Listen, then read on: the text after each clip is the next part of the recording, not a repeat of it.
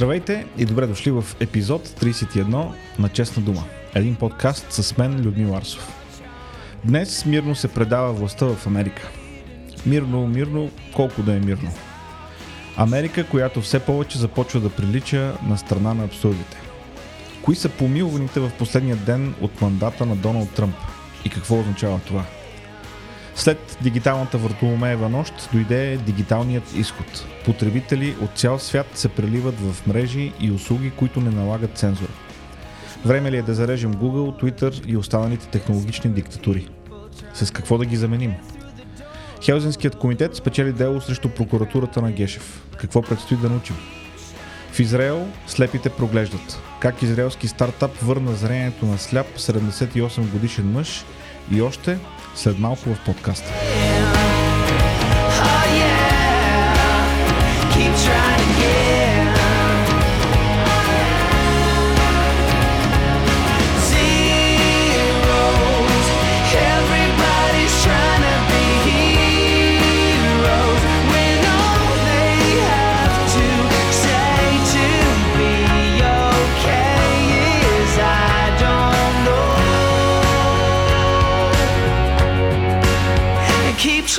Този епизод достига до вас с любезното съдействие на Луксина Мен.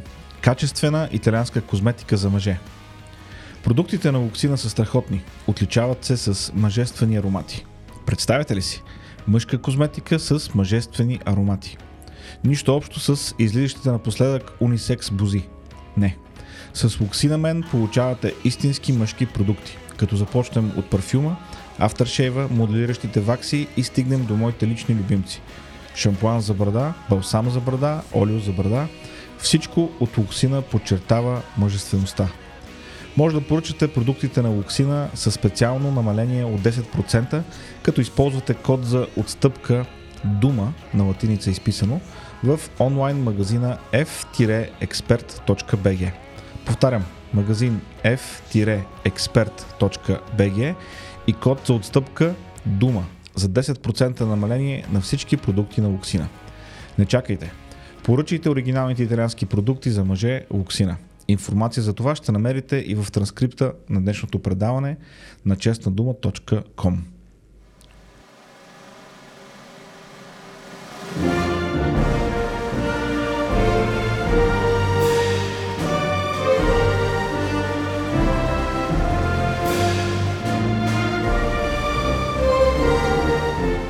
Дори още преди ултраветеранът Байден да е встъпил в длъжност, Америка се превръща в страна на абсурдите, което е тъжно. След събитията от 6 януари, когато привърженици на Тръмп, между които имаше и активисти на Антифа, навлязоха в Капитолия, ситуацията стана странна. Казвам навлязоха, а не штурмуваха, завзеха, превзеха, атакуваха и други подобни описания, защото навлязоха е точното описание. Хора с знамена в ръцете, без оръжие, бяха допуснати да влезат в Капитолия. Разходиха се, направиха си селфита, взеха по някой друг сувенир и си отидоха. И сега някои от тях ще имат проблеми с властите. Но това е което се случи. Не е имало преврат или опит за преврат. Човека с шапката с рога не се оказа в центъра на властта на най-могъщата страна на света с базука в ръка. Той беше пуснат да влезе. След това обаче настъпи масовата амнезия в медиите, които напълно забравиха мирните в кавички протести на Антифа, пораженията, опожарените бизнеси, убитите хора, ранените полицаи. Медиите, които действат като машина за пропаганда, а не като средства за масова информация, продължават да поляризират обществото. Докато Байден обяснява как ще обединява нацията, по CNN предлагат всички, които подкрепили Тръмп, да бъдат освободени от работа, да преминат през превъзпитателни програми. Звучи ли ви познато? Хитлер и Сталин биха били истински горди от своите последователи с кафяви ризи и микрофони в ръце. Точно така. Сравних журналистите в Америка с кафявите ризи, защото са такива. И тези кафяви ризи ще отразяват за всички нас встъпването в длъжност на Байден. Церемонията прилича на истински преврат. Във Вашингтон има разположени повече от 30 000 войника от Националната гвардия, плюс ФБР, плюс полицията, плюс Secret Service. На церемонията няма да присъстват граждани. Пълен абсурд. Байден встъпва в длъжност под долата на автомати, зорко опазен от народната любов. Как е възможно за него да са гласували 85 милиона американци и от тях да няма нито един по своя воля на площада? Ами, не е възможно. Имам предвид, че не е възможно за него да са гласували 85 милиона американци. Не вярвам в конспирации. Още по-малко вярвам, че Байден може да събере повече гласове от Обама. А точно това се случи на тези избори. Байден с повече гласове от Обама. Друг път. Когато си спечелил изборите с най-много гласове в американската история, не встъпваш в длъжност пред празни трибуни и под долата на автоматите. Няма как да стане. Така минават церемониите в Барановите републики. Но ето, че се случва. Време е да се настроим за новата програма от Белия дом. Make China Great Again. След дигиталната въртоломеева нощ дойде дигиталният Exodus или дигиталният изход. Хиляди не, милиони хора по света започнаха своята миграция към приложения и платформи, които предоставят свобода на словото. Парле, Гап, Миуи, Телеграм, Сигнал регистрираха рекорден приръст в нови потребители през последната седмица. Телеграм надмина 500 милиона потребители. Това е половин милиард. Ответната реакция беше очаквана. Никой не иска да бъде зависим от благоразположението на технологичните олигарси. Хората искат свободен обмен на информация. Империята на злото обаче трудно се дава. Първо удариха парле. Уж свободна страна, частна компания, но всички сякаш влезли в картелно споразумение, точно за 48 часа махнаха приложението от всички възможни платформи и отрязаха сървърните услуги на компанията. Без доказателства, без основание, просто на базата на някакви твърдения. Или може би, за да не нарушат умертата, която ги обединява. Apple, Microsoft, Facebook, Twitter, Amazon и техните миньони в кафяви ризи от медиите. Но историята ни показва, че когато тръгнат тези с кафявите ризи и техните господари, те не спират сами. Те трябва да бъдат спрени. Ето сега група от загрижени граждани в кавички съдят Apple защо не са изтрили все още Telegram от App Store. Групата включва бивши шпиони, провалени държавни чиновници и други подобни имбецили, които десетилетия са живуркали благодарение на войните, които са започвали. Както казах и миналия път, няма да се спрат с изтриването на тези акаунти. Няма да се спрат и с махането на парале от сървърите на Амазон. Болшевиките и нацистите не спират сами. Те трябва да бъдат спрени. Нека ви предложа, че може би е време да зарежете някои от големите технологични играчи. Трудно е, защото те са в фактическа позиция на монопол, но не е невъзможно. Да започнем от месенджерите. WhatsApp. Твърдо не. Facebook Messenger. Твърдо не. WeChat. Абсолютно твърдо не. SMS и други подобни. Твърдо не. Какви са альтернативите? Telegram и сигнал. Най-вече сигнал. Страхотни криптирани приложения, които осигуряват сигурна комуникация и не предоставят информация при съдебни и други искове, защото просто не разполагат с нея. Тази информация не се държи на техните сървъри. Какво да кажем за социалните мрежи? Twitter. Добра альтернатива на Twitter е приложението GAP. Twitter е пионер в болшевишките практики и води хорото на цензурата. Само преди два дни бял свят видяха нови видеа, в които топ персоните от Twitter ясно казват, че цензурата ще се разраства и то не само в Америка. Добра альтернатива на Facebook е платформата Мили. Въпреки, че към момента Facebook е по-здържан в ограничителните мерки, ситуацията трябва да бъде внимателно наблюдавана. Платформата в контакте? Руската? Твърдо не. Хайде няма нужда и руснаците да гледат. Какво да кажем за видеоплатформите? YouTube е в положение на тотална доминация.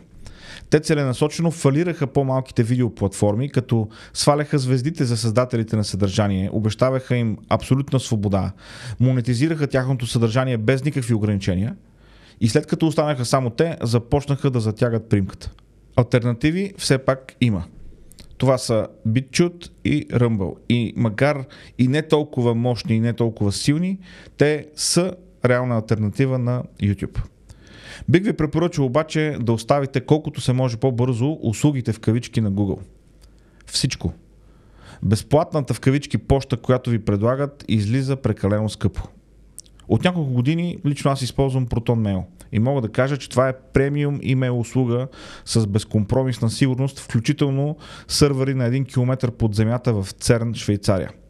Услуга защитена от швейцарските закони, което означава, че нито четат, нито пускат и спират услуги под натиск на медии или служби. Отделянето от гигантите първоначално ще бъде свързано с неудобство, но после ще ни се отплати богато. Защото неудобството, приятели, е най-малката цена, която можем да платим за дигиталната си свобода. Доналд Тръмп в последният пълен ден от мандата си като президент направи редица помилвания и отмени присъдите на близо 100 човека, между които и на своя приближен Стив Банан. За съжаление, от списъка помилвани липсват Асанж и Сноудън. Считам, че най-голямата загуба в управлението на Тръмп не е свързана с загубените по един или друг начин избори през ноември 2020 година, а с това, че попадна в капана на службите. Голяма част от проблемите му, включително и медийните, дойдоха от връждата му с ЦРУ и ФБР. Накрая, може би, просто не му остана кораж да помилва двамата дисиденти. Представям си какъв вой щеше да настане, ако това се бе случило. Жалко. Пропусната златна възможност. И докато ние гледаме пушека от Америка, в България става нещо интересно. След като Българският Хелзински комитет спечели ново дело срещу отказ от достъп до обществена информация, нещата стават интересни, съобщавани правният портал де-факто. Сега прокуратурата на Гешев ще бъде принудена да публикува поисканата информация. Каква ще да е тази толкова секретна информация, която Гешев не искаше да освобождава? Ами, поискан е списък на всички актове, издадени от главният прокурор. Тоест, да видим какви и колко наброй актове издава тази прокуратура. Колко от тях реално са в интерес на правосъдието и колко биват обжалвани и след това заради тях ние да накоплаците плащаме обещетения. Преди няколко години учихме, че и ареста на Пламен Бобоков е бил незаконен. Тоест, ние гражданите отново ще плащаме обещетение. Ами, хайде да видим кой е издал тази заповед за арест. Хайде да видим поведението на Гешев и подчинените му и по други шумно загубени дела, по които отново българската държава, разбира и всички ние, сме осъдени да плащаме обещетения. Публикуването на пълният списък с актове на прокуратурата ще ни покаже онова, което отдавна вече знаем. Тази институция се ръководи от некомпетентни и юридически неграмотни хора, а дейността и повече прилича на СС отряд или мутреска банда за мокри поръчки. По света обаче се случват и хубави неща. Днес ще завърша с една страхотна новина от Израел.